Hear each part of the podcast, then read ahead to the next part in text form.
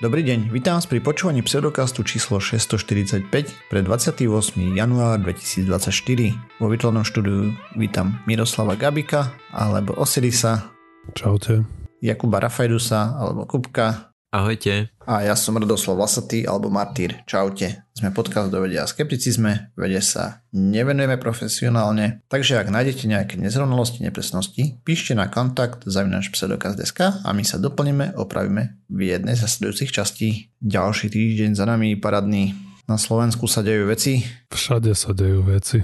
Aký ste mali vy týždeň, chalani? Čo ste robili? Bol som v sobotu na Bratis- v Bratislave a musím OK. po- pochváliť a našich alebo vašich už eh, spoluobčanov, že už sa dá normálne kúpiť listok na MAD v aplikácii. Fúha.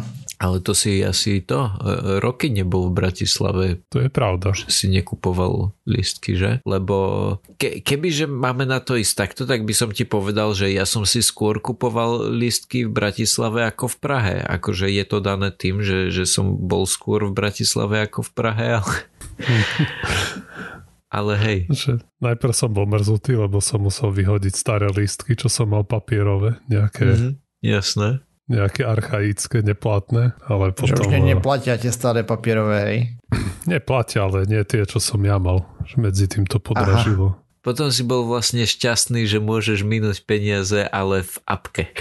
Hej. Hej, ale zase som, eh, lebo ja som mal nejaké 90 centové lístky, mm-hmm. myslím, že to podražilo na nejak na 1,10, ale v aplikácii som iba 97 centov platil, takže zase až tak veľmi sa mi to nepredražilo. No až na tie Mm. tri listky, čo som musel vyhodiť do koša. Až napríklad na to, že ťa dopravný podnik Bratislava okradol o 2,70 eur. No tak beriem späť, to je plesnivé mesto.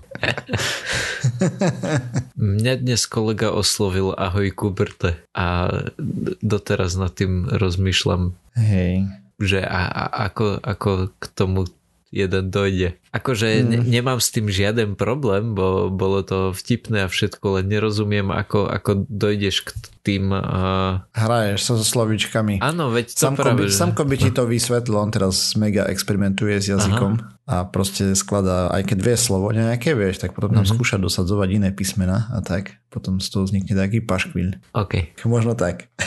Martyr, čo si ty robil cez týždeň? Hlavne pracoval a potom sa trápil s rodinkou a tak a proste blbosti dookola. Ale dočítal som Discworld, prvú knižku, Color of Magic. Super to bolo, musím povedať. Začal som čítať druhú. Začína to zaujímavo. Si nečítal, prečo je to? Nie, Hmm. som to mal stále v to-do a nikdy som sa k tomu neodhodlal, bo je toho strašne mega veľa. Ale teraz mi došli knižky, čo môžem čítať, akože respektíve tak, čo by ma zaujalo, hej. Proste žiadne poriadne sci-fi nevyšlo v poslednej dobe, všetky také tie väčšie sci-fi som prečítal a tak. A potom to už je... Prečítal som Cul- Culture, hej, od toho Bank- Banksa, alebo neviem ani, jak sa číta. Potom som čítal, že čo čítať za, za tým a všetci sa tam stiažovali, že im pokazil proste zažitok z iných knížiek. Lebo že také dobré to bolo, tak že skúsim prečítať teda, niečo iné a super, super. Ak by si Zatiaľ, mal no. záujem, moja segra tiež má veľmi rada prečeta a viem, že myslím, navnadila aj mamu, aby to čítala a niekde som doma u našich videl taký papier, kde bol taký diagram, že ako čítať jeho knižky že a, asi aby to nejak chronologicky sedelo alebo čo neviem, a, ale bol to taký nádherný diagram proste, že t- teraz tieto dve a potom skočíš sem a potom túto tri. Hej, hej. Ja som si našiel na nete, hej, chronological Mhm. order, ako to mám čítať. Aha, Takže, aby to dávalo zmysel ten deň nejak. jasné. Tam to není proste, že by navezovali na seba tie knihy. Okrem tých, okrem tých prvých dvoch, hej. Hej. Viem, že potom Okay. okay. sú, že, že to je také antológia dosť, akože jasné, postavy sa objavujú a tak, ale myslím, že okrem, okrem tých prvých dvoch, ne, nepamätám sa, ale myslím, že už potom hoci ako si zoberieš, tak uh, si to užiješ. Hej, ja som si našiel na nete, že odporúčané poradie čítania a takéto, takže budem sa toho držať. Viem, že ľudia majú prehľad, hej, že proste to prečítali správa zľava a podobne a vedia, čo ide za čím. A aj iné knižky som tak čítal a oplatilo sa mi to, hej. Aj Star Wars si tak pozeral? Nie, to som sa v, zlo, v zlej dobe narodil, takže tie nové som pozrel neskôr ako tie staré. Á, ok. Tie nové vyšli 20 rokov potom, dobre, že nie. Poďme sa pozrieť na nejaké novinky zo sveta vedy, alebo pseudovedy a podobne. Ja chcem rozprávať o staronovej AI, lebo štúdia vyšla v júni, takže už má viac ako pol roka. Budeme sa baviť o AI, ktorá predikuje, kedy a budem citovať, kedy chcípneš. Kick the bucket je... Aha, vieš, aha. No, no ok. Natáhneme brka. Oblečeš drevené pyžamo. Začneš čúchať fialky zo spodu. Podobné veci. Takže vieme, že transformátory, to sú AI, ktoré spravili re- revolúciu v chatbotoch. Všetci si určite spomínajú na GPT 3, 3, 5, 4 a tak. Chat GPT konkrétne. A potom a rôzne lulami a všetky možné iné transformácie z toho. Dokonca si pár ľudí myslelo, že tieto chatboty nadobudli vedomie, čo všetci, čo proste sa venujú aspoň trošku AI, to si klepali na čelo. To nie je pravda, lebo niektorí ľudia, ktorí sa venujú AI, začali tvrdiť, že nabrali vedomie. To bolo na tomto krásne. Áno, to je to na tomto úplne vtipné, lebo proste keď vidíš, ako to na pozadí funguje, proste nemá to vedomie, nedá sa, aby to malo. Proste bez šance, však to len pravdepodobnosť na funkcia v princípe. Veľmi zjednodušene, hej, akože veľmi komplikovaná a tak. A ako funguje, ale proste ne, nedá sa. V princípe s veľkým množstvom vstupných parametrov vedia analyzovať komplikované texty, smysluplnú odpoveď, pomerne okrem nejakých fabulácií, halucinácií a podobne, ako to volajú. Tiež celkom vyzerá, že si dokážu poradiť s abnormálnym množstvom dát, napríklad pri predpovedí proteínových štruktúr, o tom sme tu rozprávali, predpovedí počasia, aj mala najpresnejšiu 10-dňovú predpoveď zo všetkých možných programov. A myslím, že od Google bola tak. No a tuto sa vedci ale pozerali na niečo iné, veľmi zaujímavé a teda či aj dokáže predpovedať, kedy chcípneme. Takže si povedali, že podobne ako veta pre analýzu textu je vlastne len súbor nejakých slov. AI potom má obrovský vzorník, hej, proste, kde má nejaký, nejaké brutálne matice o veľkosti s váhami, že toto slovo sa s týmto slovom vyskytuje takto často a podobne a z toho mu niečo vypadne. Alebo toto slovo sa s týmito slovami v tomto súvetí na tejto strane v tomto texte a tak vyskytuje. No a podobne vieme poskladať aj život. Takže život je vlastne v princípe sekvencia udalostí v zátvorke môžeme ich nazvať slova, hej. A napríklad narodenie, návšteva lekára, pediatra teda konkrétne, škola, e, ešte predtým škôlka, niekde sťahovanie sa, sobáš a tak ďalej a tak ďalej. Takže v princípe použili inovácie v NLP, čo je ne, ne, processing prírodzeného jazyka a začali predpovedať ľudské životy. Trénovacie dáta boli z Dánska, cca 6 miliónov ľudí, sledovaných veľmi dlho, po dobu viac ako 15 rokov, niektorí tam bol rozptyl nejakých 65 ročný najstarší, neviem koľko bol najmladší a tak pár rokov. Informácie obsahovali životné udalosti, ktoré mali súvislosť so zdravím, vzdelanie, zamestnanie, príjem, koľko hodín pracovali. Rozlišenie bolo tiež celkom fajné, tých dát plus minus denné dáta. To vložili do jedného vektorového priestoru a ich AI dokázala predpovedať skorú umrtnosť a predpovedať ešte nuancy v štýle nejaké osobnostné nuancy a podobne. Oveľa lepšie ako doteraz najlepšie simulácie, aké na to boli. Tento nástroj umožňuje výskumníkom identifikovať nové potenciálne mechanizmy, ktoré majú dopad na výsledok, alebo teda dopad na ľudské zdravie a výsledok ľudského života teda. A tiež skúmať možnosti, že ak spravíme takúto personalizovanú zásahu pre jednotlivca XY, tak toto. Všetky dáta boli z dvoch dánskych databáz, nebudem ich tu menovať, lebo proste na čo? Lebo nie o tom som chcel až tak veľmi rozprávať, akože toto je celé super, len mimochodom v zdrojoch bude linka na chatbota, kde sa viete pobaviť, ale toto je len demo chatbot, lebo on má len informácie o tých dánoch, takže od vás nevie nič. Takže sa vieš spýtať, že, že kedy zomrie Dano? Dánoch, ako... No áno, vedia, ja, ja rozumiem, ale akože vieš sa spýtať, že kedy nie, niektorý zomrie, hej, alebo... Mhm, akože v princípe môžeš sa nasimulovať, hej, ja neviem, že jem 3 pizze denne, necvičím, alebo cvičím veľa a podobné veci, hej, a on ti potom vypluje, že a, dožiješ sa do 2093 alebo niečo také. Aha, ok, tak, rozumiem spýtať sa na tvoj základný vek a tak. A samozrejme je to iba na hranie. Treba povedať, že bod je humorný. Aspoň z toho, čo som videl. Osobne som ho veľmi neskúšal, len som si pozeral konverzácie, čo s ním ľudia mali. Z toho, čo som pozeral v tej štúdii, hej, proste ako tam porobili to rôzne vektory a tak ďalej, hej, nejaké tie pravdepodobnostné krivky, ako tam krásne z toho vypadávali potom množiny.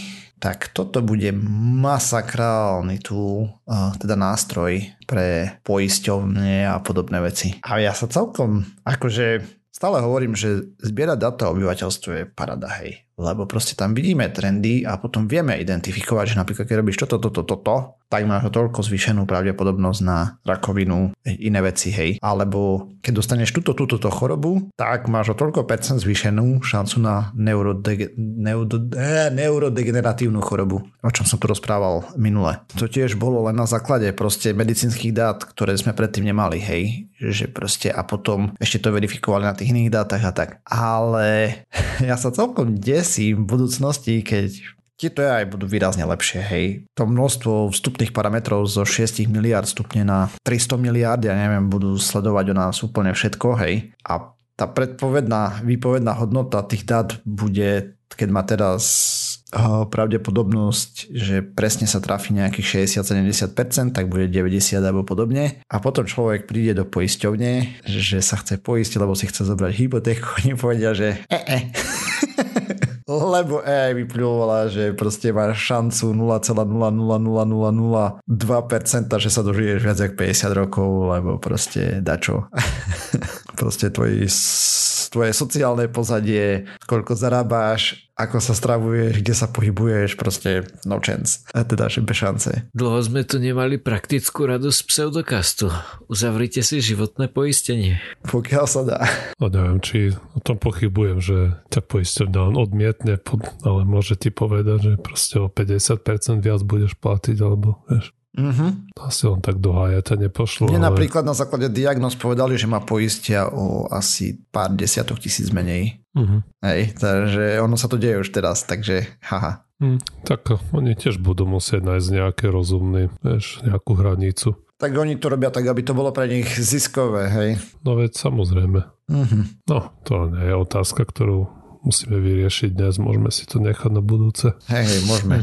Len vrlo odporúčam sa tam s tým pohrať prečítať si tie rozhovory, alebo aj kľudne môže človek na sebe otestovať, ale mne sa to nechcelo testovať, ale jednoducho z toho dôvodu, že proste to není na mojich datách, hej, takže tak. A treba povedať, že tie dáta boli anonymizované a podobne, hej, proste, že tí výskumníci to dostali podľa GDPR, akože iba čisto na výskum, ne, nemôže z toho vyvodzovať voči jednotlivcovi nejaké veci špecificky, že napríklad ja si, kebyže bolo Osiris Dan, tak si ho naťukám tam a vypluje pre neho predikciu, ale na základe vstupných dát potom vie s človekom pekne pokecať. Tá AI sa volá Life to Vec, takže život do vektora. Predpovedá okrem času smrti, aj nejaké finančné aspekty a tak ďalej. Mm. Akože koľko bude stať pohreb?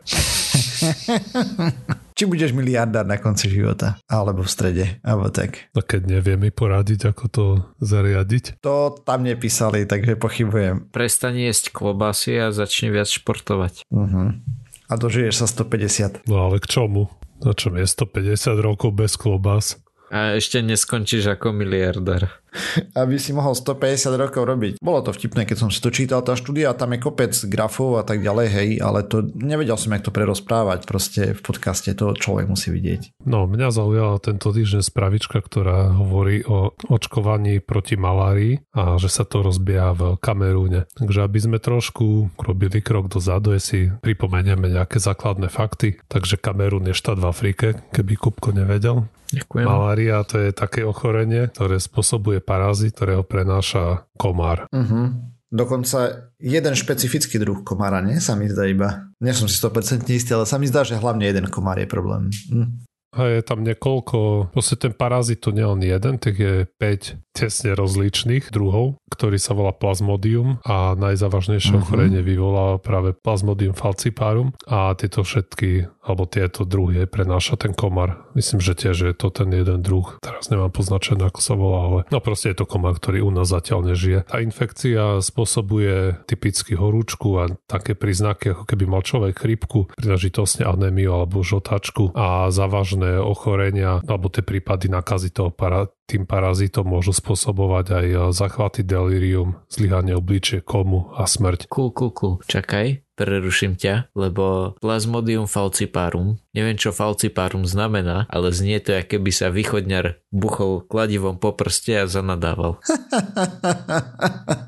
Prepač, pokračuj, s týmto som sa musel podeliť. A No a za rok na tú maláriu umrie približne 600 tisíc ľudí na celej zeme guli a z toho asi 80% tvoria deti mladšie ako 5 rokov. Že je to jasné, je ten trend, že ste mladý organizmus si s tým nevie dobre poradiť. A proti mm-hmm. malárii teraz vieme bojovať v zásade troma spôsobmi alebo prístupmi. Prvý je papajú sa pilulky. Tieto sú určené na už e, liečenie toho ochorenia, keď ten človek už, už je chorý. Typicky tie lieky, ktoré sa podávajú, je, sú atavokin progvanil, doxycyklín a meflokin. Oni sa zaciel, oni zacielujú vlastne rôzne vývojové štádia toho parazita alebo počas toho e, životného cyklu. Podávajú sa podľa potreby. A druhý prístup je zniženie populácie tých e, komárov, pochopiteľne špeciálne v lokáciách, kde ľudia žijú. To je, to je jedna možnosť, že sa tam sprejuje vo veľkom, alebo a v niektorých oblastiach sa vypustia do prírody nejakí predátori, ktorí žerú larvy toho komára. A tretí prístup je osobná ochrana nejaká mechanicko, lomeno, chemická. Tieto komáre, ktoré to rozširujú to maláriu, tak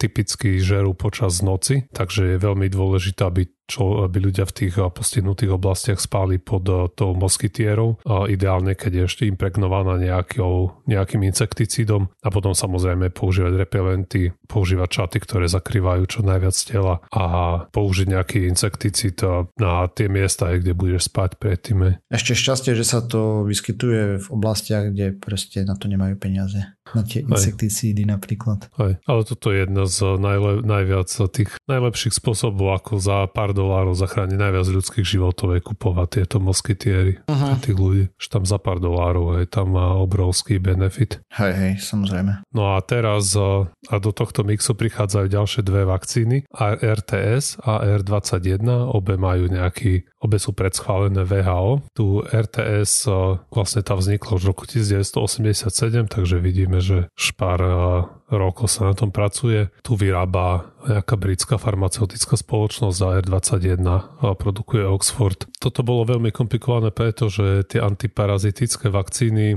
majú dosť obťaže nejak zacieliť tých parazitov, pretože majú dosť komplexný ten životný cyklus. Proste nie je to ľahké ten imunitný systém nejak naučiť, aby niečil Niečo, čo sa stále mení. Aj niečo, čo nie je vírus alebo baktéria alebo proste je to trochu komplikovanejší organizmus. No ale efektivita tých eh, vakcín vyzerá celkom dobre. VHO na základe nejakých eh, štúdií hovorí, že obe predchádzajú asi 75% eh, ochorení maláriou. Potom boli nejaké iné štúdie, tak tie ukazujú, že tá efektivita proti malárii je asi 36% počas 4 rokov. V zásade si to treba zapamätať, že toto je o tretinu menej smrti v populácii, ktorá má, ktorá je proste očkovaná a vieme, že drvivá väčšina tých smrtí to sú deti pod 5 rokov, aj. čiže sa bavíme o záchrane mnohých uh, detských životov. Ale tu treba zdôrazniť, že tie vakcíny to nie je také, že si to človek dá hotovo, ale ráta sa, alebo počíta sa s tým, že to bude kombinované s tými ďalšími troma spôsobmi, ktoré som hovoril. A keď sa vhodne použijú vo vhodných podmienkach, aj všetky tri, sa to nakombinuje v tých najrizikovejších oblastiach alebo populáciách, tak VHO odhaduje, že to týmto vedia zabrániť vyše 90% smrti všetkých, ktorí spôsobuje malária. Uh-huh. No ale samozrejme sú tam nejaké tie inherentné rizika, alebo tie bežné, ktoré poznáme aj z ostatných eh, očkovacích programov. Aj poprvé samozrejme peniaze, proste na tie vakcíny, aby ich niekto vyrobil, teraz ich tam treba nejak dostať a treba dostať tých rodičov a ich detí niekde do klin- na kliniku, kde tú vakcínu dostanú. To nie je nič nové ani špecifické pre túto konkrétnu vakcínu. No a potom ďalší faktor, ktorý pre- treba prekonať je tá obava ľudí z vakcín, čo vieme, že je už dosť závažný problém. No a čo sa týka bezpečnosti, tak tieto vakcíny majú zo štúdií akceptovateľný nejaký bezpečnostný profil. To znamená, že keď sa robili klinické skúšky v tej tretej fáze, a tak čo sa týka tej RTS vakcíny, tak tam mali rovnaké nepriaznivé účinky ako tá placebo skupina, akurát s jedinou výnimkou a to bolo, že bolo viac nahlásených prípadov meningitídy pre deti, ale nie pre batuláta. Čiže pre nejaké staršie deti tam bolo o zo pár prípadov viac meningitidy, ale treba dodať, že ich bolo málo a nevždy časovo boli nejak blízko pri tej vakcíne. Čiže to riziko sa naozaj zdá byť veľmi malé. Čiže to treba si porovnať aj s tým eh, rizikom ochorenia tej malárie, kde práve v tejto skupine aj to môže byť veľmi nebezpečné. Takže tá efektivita opäť, eh, alebo ten risk-benefit pomer je tu ďaleko eh, prevážený v prospech toho benefitu. No však samozrejme. Ja neviem, či to treba stále opakovať, ale proste každá vakcína nesie nejaké riziko, hej, že imunitný systém trošku zblbne viac než by mal napríklad a tak ale stále je to výrazne nižšie riziko ako napríklad chytiť malariu, alebo chytiť covid, alebo chytiť chrípku a čokoľvek iné z tých chorób, na ktoré sa očkuje. Keby to riziko nebolo výrazne menšie, tak by sa neočkovalo. Hmm. Čiže ešte som chcel dodať, že v, tej, v tom Kamerúne práve tú RTS vakcínu budú poskytovať zadarmo všetkým deťom, ktoré sú mladšie mm. ako 6 mesiacov. Hej, a ešte toto, čo si spomínal, hej, že proste sa ráta, že používate zvyšné ochranné veci, mm-hmm. tak neviem, nechať sa žrať komármi není žiadna sranda, hej, takže komárkami, Není. bo tu samičky chodia piť ľudskú krv. Hej, videl som, jak to testujú tieto repelenty, akože najhorší test v živote. Mm-hmm. No aj čomu sa dávať ruku, ne, do tej krabice plnej komárov. Hej, presne. Potom sa dá, testujú, koľky si sadli a koľky sa napili. Ah, fuj. Mňa by zaujímalo, ty si hovoril, že tá vakcína, jedna z nich, bola začala byť vyvíjana v roku 87. Mm-hmm. A č- čo trvá vyše 30 rokov. Lebo je to vakcína voči parazitovi. Není to vak- vakcína voči vírusu alebo baktérii. To je jedna vec. A druhá vec je proste typicky postihuje to chudobnú časť sveta, takže Hej. sa na to nehádzalo veľa peňazí. Mm-hmm. Na COVID vývoj vakcíny sa hodilo niekoľko miliárd a tam, vieš. Jo, jasné, tej, tej časti rozumiem, len mi to prišlo ako naozaj, že hrozne, hrozne dlho že chápal by som, keď vývoj nejakej bežnej trvá 5 a hen to trvá 10, hej, alebo 2 a 5, dajme tomu. Ale viac ako 30 rokov je, je strašne veľa. Neviem, či taká existuje, čo je 5 rokov. Hej, hej, asi, okay. asi, asi nie. Ale povedzme si to tak, že ľudí na západe veľmi netrápi osud ľudí v krajinách, kde nedovidia. A dnes si dáme takú uh, modifikovanú fakta fikciu. Začnem tým, že v USA zomiera stále viac a viac chodcov. To je fakt. Medzi rokmi 2010 až 2021 sa zvýšil počet mŕtvych chodcov, nie že by to boli mŕtvi chodcovia, ale chodcovia, ktorí zomreli po náraze auta, o, o 72%. To je tiež fakt. A ja tvrdím, že je to spôsobené tým, že elektromobily sú príliš tiché, ťažké a majú príliš veľké zrýchlenie a preto si ich tí chodcovia viac nevšimnú, dostanú väčší náraz, tí vodiči to proste proste nezvládajú. Martyr, čo na to hovoríš? Že narast elektromobilov ešte nebol taký markantný, aby to malo takýto dopad, takže nemyslím si. Nemyslím si, že je to fikcia. No ale to je, že od roku 2010 do roku 2021, že za ten čas sa to zvyšilo 72%. Hej, ja rozumiem. OK, no, dobre. Nezvyšilo. Teda okay, takto. Nezvyšilo sa to kvôli elektromobilom. Tak, okay. či si sa pýtal Áno, áno, presne tak som sa pýtal. Dobre si to pochopil, e, tvoj, e, tvoje odôvodnenie beriem. Čo si o to myslí Osiris? Až mi to samozrejme príde veľa. Ono v absolútnych číslach 72% zo 4300 na 7400. To znamená, že a to, to je teda to sú ročné čísla. To znamená, že ročne 2010 4300 zrazených zomretých chodcov a 2021 7400 zrazených zomretých chodcov. Keď to povieš takto, neviem, mi to príde ako, ale tak poviem, že je fakt, nech eh, máme rozdielných Dobre. týchto súťažiacich. Ja. Dobre, no a toto bola fikcia. V tejto úžasnej štúdii sa pán pozrel na to, hovorím vyslovene, že pán, eh, lebo vo väčšine tých štúdí, tým, že máš tým, tak väčšinu štúdí, väčšina štúdí je napísaná ako, že my sme spravili toto, my sme sa pozreli na tieto čísla a táto štúdia je asi prvá, ktorú som kedy čítal, kde, kde je to napísané, že ja som to vypočítal, ja som mm-hmm. sa mhm. pozrel na tieto čísla. A teda pozrel sa na to, ako súvisí veľkosť auta so smrtiacimi štatistikami a teda smrteľnými štatistikami a prišiel na to, hm, smrtiaca štatistika, to je taká, že, že si prečíta, že oh, asi mŕtvy. No a prišiel na to, že za posledných 10 rokov priemerná veľkosť auta rastie a takisto, že človek zrazený týmto veľkým autom, alebo teda autom, ktoré má vysoký predok, tak často zasiahne dôležité partie tela a tým pádom sú nárazy smrteľnejšie. Že teda jednak napríklad e, výhľad z týchto aut je horší, tiež zvyčajne bývajú ťažšie, to znamená, že Rovná sa, chce sa nechať zraziť Škodovkou, nehamrom, hej? Ty pod Škodovkou myslíš Feliciu. Áno, chceš ano, sa hej, hej. zraziť Feliciu, ale napríklad taký Kodiak už patrí podľa mňa do týchto SUVčiek. Jasne, ako tá, to som myslel ja Škodovkou, ano. hej. Je, viem, Jasne. že Škoda je značka a toto vyrába viacej aut, hej, ale štandardnou Škodovkou som myslel Škoda 105. Áno, áno, napríklad to ti zlomí nohy, ale asi, asi ti to neprepichne plúca. Čiže áno, e, všimol si, že a, a veľmi pekne to dal do, do kontextu, že pri koľkých týchto nárazoch, aké auto bol, bolo použité a tak ďalej a celkom jednoznačne z toho vychádza, že čím má to auto vyšší predok, tak tým je to smrteľnejšie. A dokonca sa, sa tam zaoberala aj tým, že elektromobily tým, že sú ťažšie a, a majú asi väčšiu tým pádom brznú drahu, že aj u elektromobilov sa narastá nejaký, nejaký tento problém so smrteľnosťou e, nehôd a, a chodcom, ale e, zároveň hovoril, že v prípade, že by sa znišila výška tej kapoty, čo sa pravdepodobne nestane, lebo by to auto vyzeralo divne, ale v prípade, že znížiš tú výšku kapoty, tak vieš celkom rozumne mitigovať to, že, že to auto je ťažšie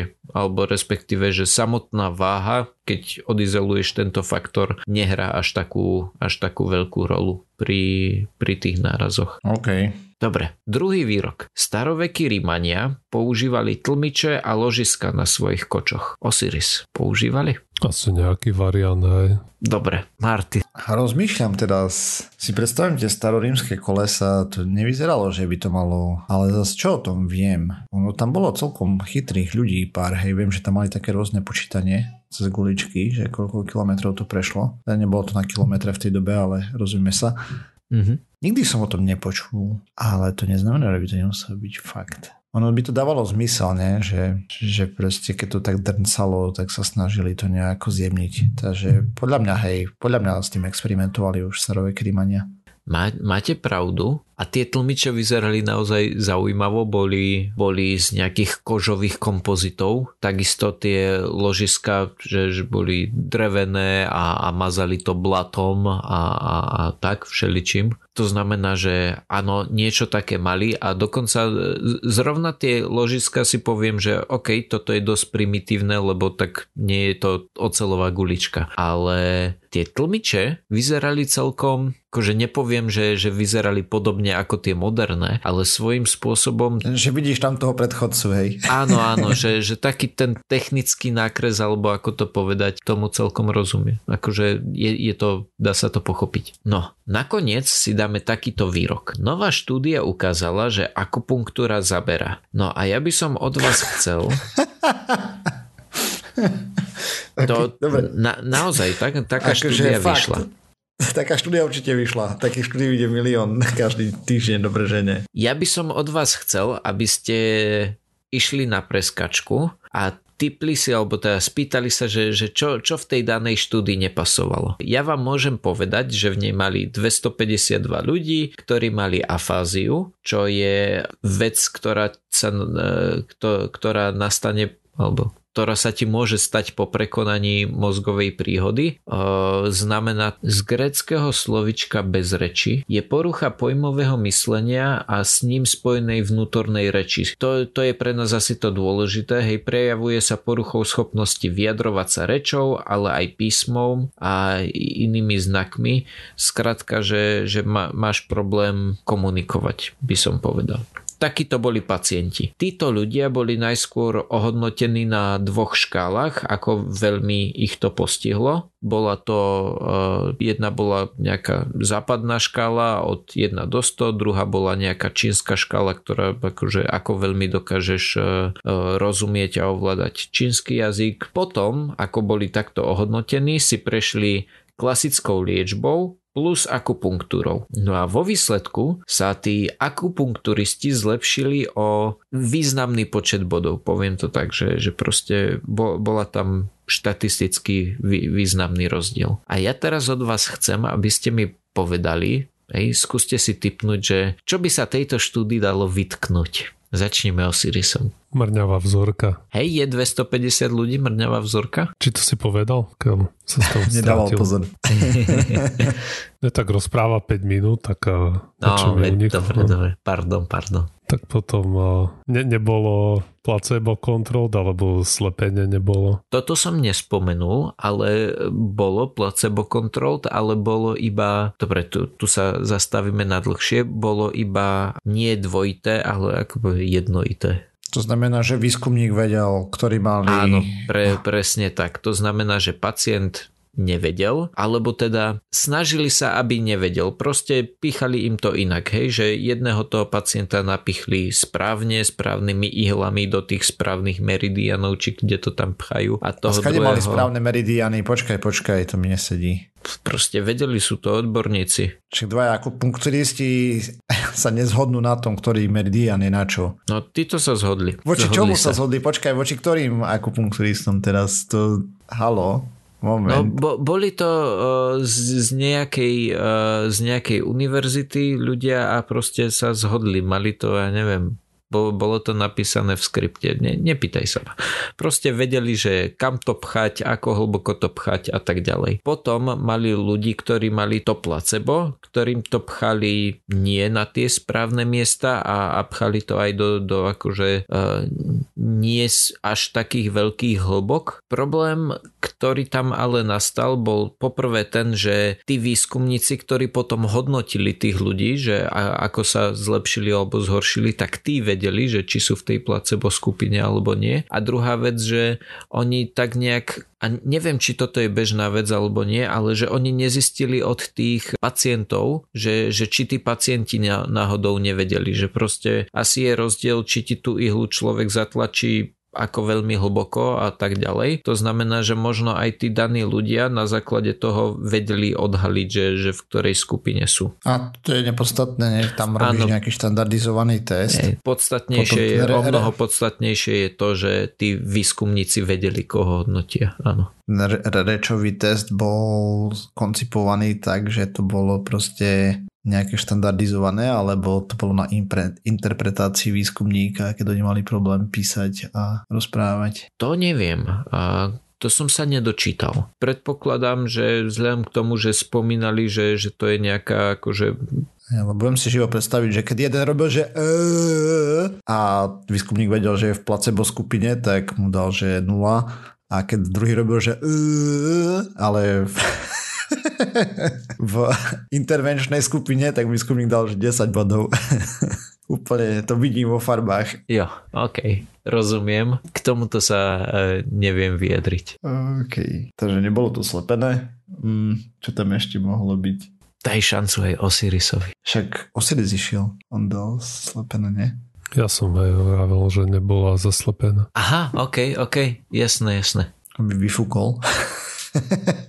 Samozrejme, výskumníci, ktorí to hodnotili, boli akupunkturisti, takže konflikt záujmov. To neviem úplne, či boli akupunkturisti, ale určite nejaký ten uh, výskumný ústav alebo univerzita, alebo ako to nazvať, tak uh, sa spomína, že, že áno, toto bola akože nejaká špeci akupunktúrna univerzita alebo niečo také. Nejaký p-hacking tam urobili? Toto je iba štúdia. Ne, neprečítal som si článok, ktorý by akože toto nejak odhaľoval. Vyslovene len som našiel štúdiu a, a rozmýšľal som nad vecami, ktoré mi tam nesedia. A, a čo sa p-hackingu týka, tak e, neviem dostatočne po, posúdiť, aké, aké boli dáta. Áno, štatistiku presne tak. Nie, tú, tú poslednú vec, ktorú uh, som tam, ktorá mi akože ako prvá uh, skočila do reči, skočila do reči, ty vole, do očí som myslel a nie skočila, ale udrela. Bolo to, že, že to bola čínska univerzita. A, a ak niekde vyjde pozitívne placebo, tak pravdepodobne to bude z Číny. To bola asi tá posledná vec, kto, alebo tá mm. hej, posledná vec, ktorá, ktorá mi k tomu napadla, že áno, toto je, toto je to. Hej no. Takže už vieme, ktoré meridiany sú na čo teda tým pádom, lebo pokiaľ viem, tak sa nevedeli zhodnúť výskumníci. Ja si myslím, že, že tí výskumníci na, v tom čínskom, a ja naozaj neviem, či to je univerzita alebo ústav, alebo čo to je, tak si myslím, že tí sa zhodli. Že asi si proste sadli na kávu a dohodli sa, že tento bude na... Hej, ale keď tí, tí, tí druhí, ktorí to robia tiež akupunktúru a hovoria, že je to inde, tak potom sa nezhodli, vieš. Ale tú štúdiu robí len tí jedni. Presne tak ale to nič nemení na, na tom, že proste si vybrali nejaký súbor náhodných bodov, ktorý iní by vyhrali, vybrali úplne iný súbor náhodných bodov. No však to je v poriadku. Ale týchto 5 ľudí sa zhodlo, že na jednom súbore náhodných bodov. Nezmysel totálny. Však jasne. Hej, dobre, tak sme sa dopracovali na záver tejto časti Pseudokastu. Ďalšia časť znova o týždeň. Nás nás môžete na www.pseudokast.sk, písať nám môžete na kontakt za náš Pseudokast.sk, okrem toho sme na sociálnych sieťach, Facebook, Twitter, X. to sú len dve. A na YouTube. A ak nás chcete podporiť, lajkujte, zdieľajte, dávajte pačiky, príďte nás pozdraviť na Discord. Hej, 2% zdanie môžete nám posielať, ak nemáte komu inému. Ďakujeme, čaute. Dovi. Ahojte.